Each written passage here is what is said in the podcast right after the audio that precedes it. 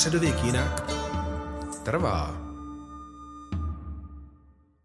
Jsme tady zpátky, archeolog Jiří Macháček. A kunzistorik Ivan Folety. Dobrý den.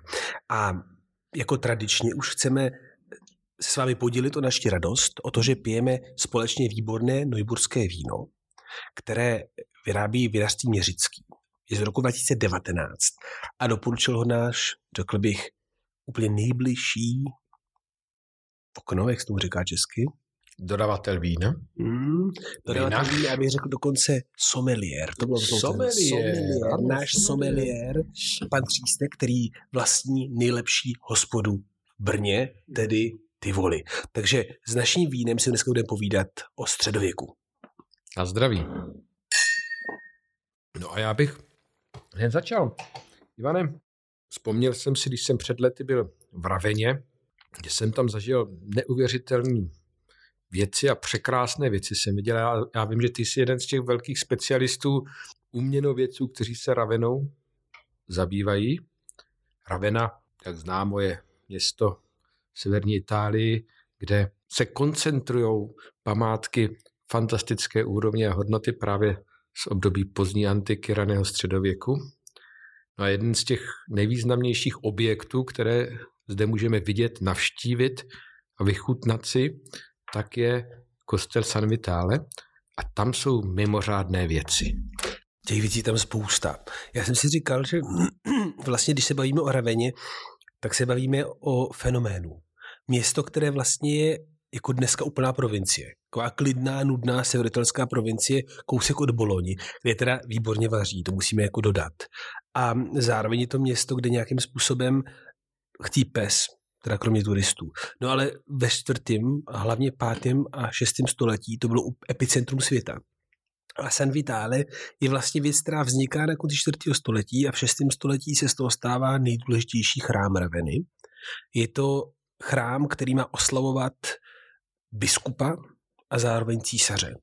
Biskupa, který vrádne v Raveně, jmenuje se Ecclesius a jeho nástupce Maxencia a potom vlastně císaře Justiniana.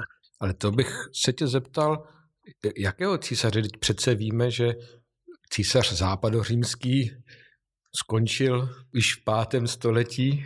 No ono je to strašně dobrý, že jo? protože to je ta špatná naše historická periodizace, jak se tomu říká. Jo? To znamená, že my máme tendenci uzavírat, začínat kapitoly, ale když na konci toho pátého století právě v Raveně eh, Odoakr přebírá moc a se zazuje Romula Augustula, posledního takzvaného západního císaře, tak pro ně to neznamená předěl ani konec. Ale znamená to vlastně, že eh, už uznávají jenom jednoho císaře, velmi formálně lepřece, a to je císař Konstantinopolský. No a císař, který dá Sambitále dovyzdobit, je právě císař z Konstantinopole, jmenuje se Justinian. A je třeba říct, že právě dobil zpátky Itálii. A Justinian nebyl to jeden z opravdu posledních velkých císařů eh, říše římské? No určitě ano, když se na to díváme z perspektivy eh, jako nějaké vojenské velikosti. Justinian vlastně dobil celý svět, tedy skoro celý tehdejší svět. To znamená, že se snažil vrátit římskou říši do té původní rozlohy kolem celého středomoří. Ale zároveň, a to je jako vlastně strašně zajímavá věc, Justinian katastroficky zadlužil tu říši. Ty jeho vojenské, ekonomické a řekl bych i umělecké přesahy byly tak drahé, že z toho říše potom dostával asi 400 let. Takže poslední velký ano, možná poslední velikáš. Ale díky tomu, že se zadlužil, že investoval ty obrovské prostředky i do umění, nám do dnešních dnů zůstaly fantastické památky. Zrovna eh, v kostele San Vitale je něco, co prostě ohromí. A co to vlastně je? Hele, jsou to mozaiky obecně. Mozaika je technika, která je pro našence, bych řekl, taková jakoby neznámá. Nejlíp známe z nějakých socialisticko-realistických památek, ale v pozdní antice je to vlastně to nejlepší, co člověk může mít. To znamená obraz ze skla, který se třpití. A velmi konkrétně v San Vitale vlastně celý cyklus mozaik, který znázorní Boha, znázorní světce, znázorní příběhy eh, ze starého nového zákona. Docela klasika, ale je tam jedna věc, která mě vlastně úplně fascinuje. A to jsou dva portréty. Úplně v presbytáři, to znamená v té nejposvátnější části toho kostela. Myslíš presbytář, to je prostor okolo oltáře, nebo Co to je presbytář? No, presbytář je vlastně místo, kam chodí profesionálové. To znamená faráři, biskupové a je to ta nejposvátější část chrámu a je oddělená.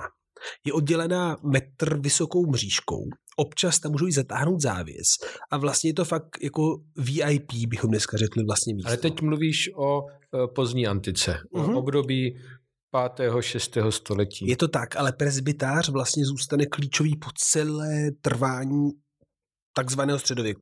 No a tam se zobrazuje co většinou? Jak, jaký, jaký typ obrazů se umistuje do takového presbytáře, toho nejposvátnějšího místa kostela? No, ono většinou vlastně se tam dává něco, co bychom mi nazvali vidění Boha. Jo, prostě obraz Krista nebo Boha, nebo eventuálně světce důležitého světce, kterým je zasvěcený ten prostor. V San Vitale tam máme všechno. Je tam Kristus, který sedí na obrovském globu, ale ne na země kouli, ale na kosmu dokonce. Země koule byla placatá v té době, že jo. A vedle něho je Vitalis, ten světec, který je mu představován anděli. Že tam máme obě dvě tyhle postavy. A to je docela standardní a tradiční. Ale právě to, co je tady jako neuvěřitelně nestandardní a netradiční, jsou právě portréty císaře Justiniana, jeho ženy Teodory. Hmm. Ale e, my víme, že v našem středověku, středoevropském, eh, se i na těch freskách kostelní objevují eh, právě panovníci, zeměpáni té formě jakýchsi donátorů, hmm. třeba toho kostela, že pozvedávají model té církevní stavby. Je i Justinian zde v pozici jakéhosi donátora toho kostela? No, jako výborná otázka. Donátor, samozřejmě myslíme tím člověka, který to zaplatil prostě. Ale e, v Raveně a v San Vitale konkrétně to strašně komplikovaný. Za prvé, tam máme toho s tím modelem, jo, toho, který to teda dal, tak to je biskup Ecclesius, který už to dává někdy ve 30. letech 6. století, zatímco Justinian Ravenu dobí až na konci 40. let. Takže máme prvního donátora a pak máme Justiniana. Ale v Raveně je to ještě o to lepší, že víme, kdo to celý platil. Jmenoval se Julianus Argentarius, pracháč, přeložen doslova. Byl to bankéř a tento celý zaplatil včetně toho, že tomu kostelu dal země, aby to ten kostel žil. Takže jako fakt velký prachy. No a tím pádem Justinian, spíš než ten, který by to daroval nebo zaplatil, tam ten svůj portrét tak jakoby arrogantně vráží, aby ukázal, kdo je tady pánem. No ale kdo vlastně to nechal teda vyobrazit tamto císaře? Člověk, to, co to nechal zaplatit, anebo vlastně císař sám, který si určoval, co má být v tomto kostele zobrazeno? Hele, to je výborná otázka, protože tam vlastně je ještě třetí postava, jo. Aby to bylo našim posluchačům jasný. Ecclesius, 30. léta, objednává a staví, včetně prvních mozaik. Julianus Argentarius platí. Justinian je zobrazen jako vládce, ale ten, kdo tamto Justiniana asi chtěl, je čtvrtý hráč. Jmenuje se Maxentius, je to taky biskup. A Justinian ho dosadil do Raveny, aby vládl v Raveně. Justinian si vlastně dosadil svýho koně. A jen mi třeba jako říct, že vlastně Maxentius není vnímaný úplně jako pozitivní postava, že takový trošičku kolaborant v té Raveně. A on obhajuje tu svoji pozici tím, že znázorňuje císaře v apsidě kostela. Tedy super arrogantní gesto, o to víc, že Justinian Raveně sám osobně nikdy nebyl. Mm-hmm. To je zajímavé.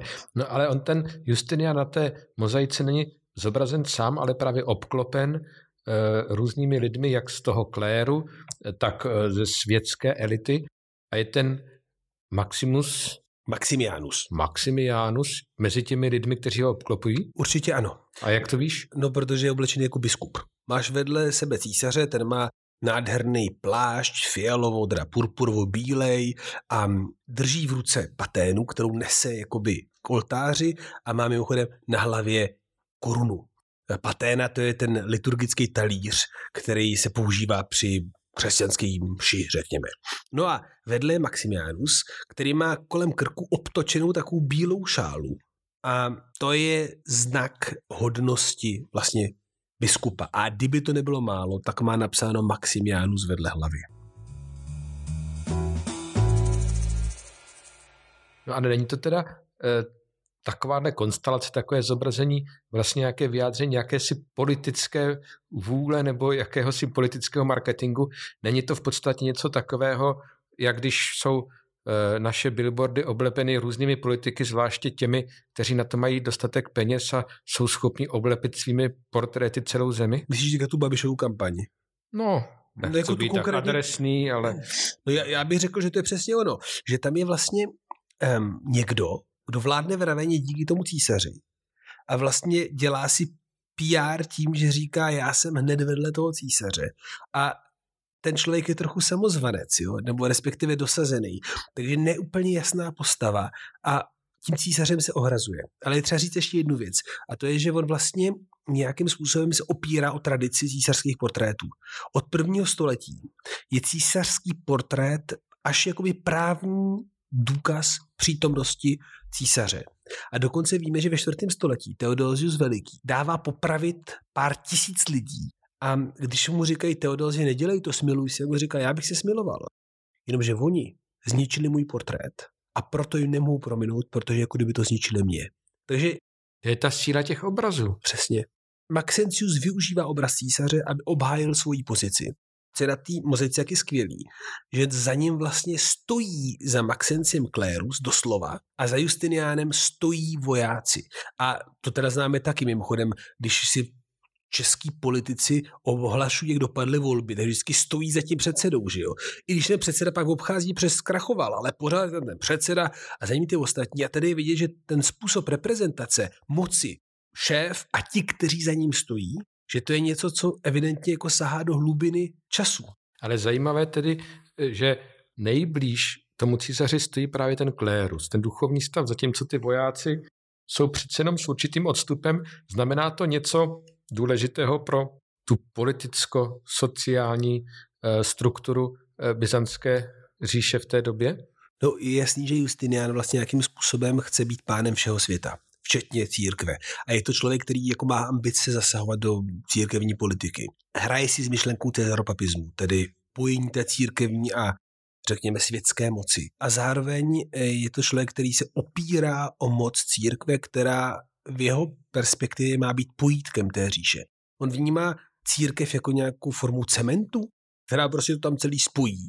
A proto je zobrazen takhle, ale pak je ta druhá věc, že jo. Jsme pořád v absidě kostela, jsme v San Vitale. A jak jsme si říkali, presbytář je to místo, kam smí jenom profesionálové, klérus. A my tam najednou máme císaře. No, ale co císaře, když se podíváme na protější stěnu toho presbytéria, no tak tam je zobrazena samotná císařovna. Jak je to, to je, možné? To je úplný skandál. To je věc, která opravdu jakoby vlastně nebere skoro rozum. Aby se ženská dostala do presbytáře, to se jen tak nepovede. A tady jako máme několik důvodů, jak to vysvětlit. Jeden je, že Teodora možná už byla mrtvá, když vzniká to zobrazení. Další věc je, že ona je znázorněna sice uvnitř presbytáře, ale na té mozaice je znázorněna jako venku. Jo, že tam jsou vlastně vchod, zavřený vchod a ona do, do ní jakoby nevstupuje. Takže si hrajeme trochu s myšlenkou, je tam a není tam. Ale pak je tam detail, který je úplně fantastický a řekl bych našim teda posluchačům, ať se na to podívají. Jo. Před Teodora má nádherný porfirový oblečení. Má nádhernou korunu, je to strašná krasavice Kolem jsou mimochodem, nebo na jedné straně ženy z jejího doprovodu oblečené v brokátu a tak dále. Ona nese kalich, který nese vlastně do toho presbytáře jako takový svůj dar. No a na tom oblečení jsou znázornění tři mudrci, tři mágové, my bychom řekli tři králové, který nesou taky dary. No a to vůbec není náhodný, protože na svátek tří králů v Konstantinopoli císař směl vstupovat do presbytáře, protože byl považován za jednoho z těch králů. My z pramenů nevíme, jestli Teodora nebo ženy mohly vstupovat s ním. Ale já si trochu myslím, že možná ano. Protože tím pádem na tom mým oblečení řečeno, já nejsem jen tak někdo, já jsem jako jeden z těch tří králů. Mhm. To je strašně zajímavé. Takže klanění tří králů to je jeden strašně důležitý motiv, který nám propojuje, řekněme, tu církevní sféru s tou sférou světského panování světské moci. Jo, a navíc a to je strašně zajímavé to, že v Bibli se nemluví o žádných králích, že jo? Jsou tři mudrci z východu. Ale v nějakém momentu, asi pátého století, se najednou ten mudrc a císař, král, slévají v tom rituálu do jednoho a tam se začíná rodit ta myšlenka těch tří králů. Takže vlastně Justinian, Teodora vstupující do presbytáře jsou jako by ty tři králové. A můžeš mi ještě říct, jakou vlastně roli hrála císařovna v tehdejším světě a teď řekněme politicky, ale i kulturně. Eh, byla na skoro úrovni toho císaře, nebo jakou mohla mít roli? No, to je hrozně zajímavý, protože to strašně mění. Mění se to vlastně v čase a v prostoru. A když si vezmeme pátý století, ten začátek šestého jako takový modelový období, tak je to vlastně období, který strašně změní roli ženy v křesťanské světě vůbec. Kolem roku 400 si mohou ženský dovolit to, co si nedovolili nikdy předtím a nikdy potom pomalu. E, mají svůj majetek, když náhodou jim umře muž, tak jim zůstává věno. Když se stanou zasvěcenými ženami, také mají věno. A dokonce císařovna Gala Plačíďa bude první augustou vůbec. Taky si zasloužila své vlastní mauzoleum, které je kousek od kostela San Vitale. I když to asi nebylo její mauzoleum, ale to nevadí. Ale jo, je to jakoby velká postava. A tahle ta ženská vlastně nějakým způsobem je jedna z těch postav, které opravdu mění dějiny říše, jako nikdy předtím. Peter Brown mluví o roce 400 jako sexuální revoluci. Že prostě takovou moc ženský nikdy předtím nemohli mít. No a právě pak se začne lámat.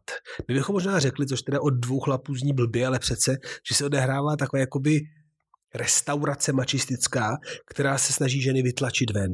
Mimo jiné i z prostoru oltáře, protože je velmi pravděpodobný, že v pátém století ženy sloužily nebo účastnili se aktivní liturgie. No a Teodora v presbytáři tím pádem je trošku memento, vzpomínka na ty ženský, který ještě byli v presbytáři a hráli klíčovou roli, ale který se pomalu, ale jistě dostávají do pozadí. No a Teodora samotná, ale to už je spíš otázka na úplně jiný podcast, si zasloužila obrovskou slávu nejen v 6. století, ale třeba i kolem roku 1900, kdy se kolem o ní psali divadelní hry, a malovalo se její nádherné zářivé tělo do tehdejších secesních vlastně těl. Mm-hmm.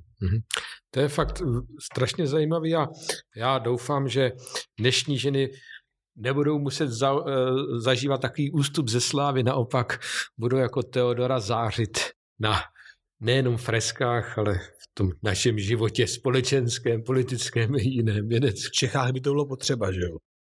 Málo profesorek máme, málo političek máme, tak bychom to mohli vzít jako mužskou výzvu k tomu, aby ty ženy zářily jako zlatá mozaika. No tak ještě něco myslíš, Jirko, chceš vědět ode mě, nebo? Já myslím, že jsi mě řekl vše, co jsem potřeboval a strašně rád si do Raveny zase opět zajedu, abych si to ověřil na místě, to vše, co jsi mi povykládal. Takže Teodora a Justinian v Apsidě jako obraz arrogantní moci, ale zároveň jako způsob obhájit to, že nějaký samozvanec nebo spíš císař-rozvanec Maximian ovládá Ravenu. Argentárius to zaplatil a je to mozaika zářící obraz. Tak jo, na zdraví. Čau.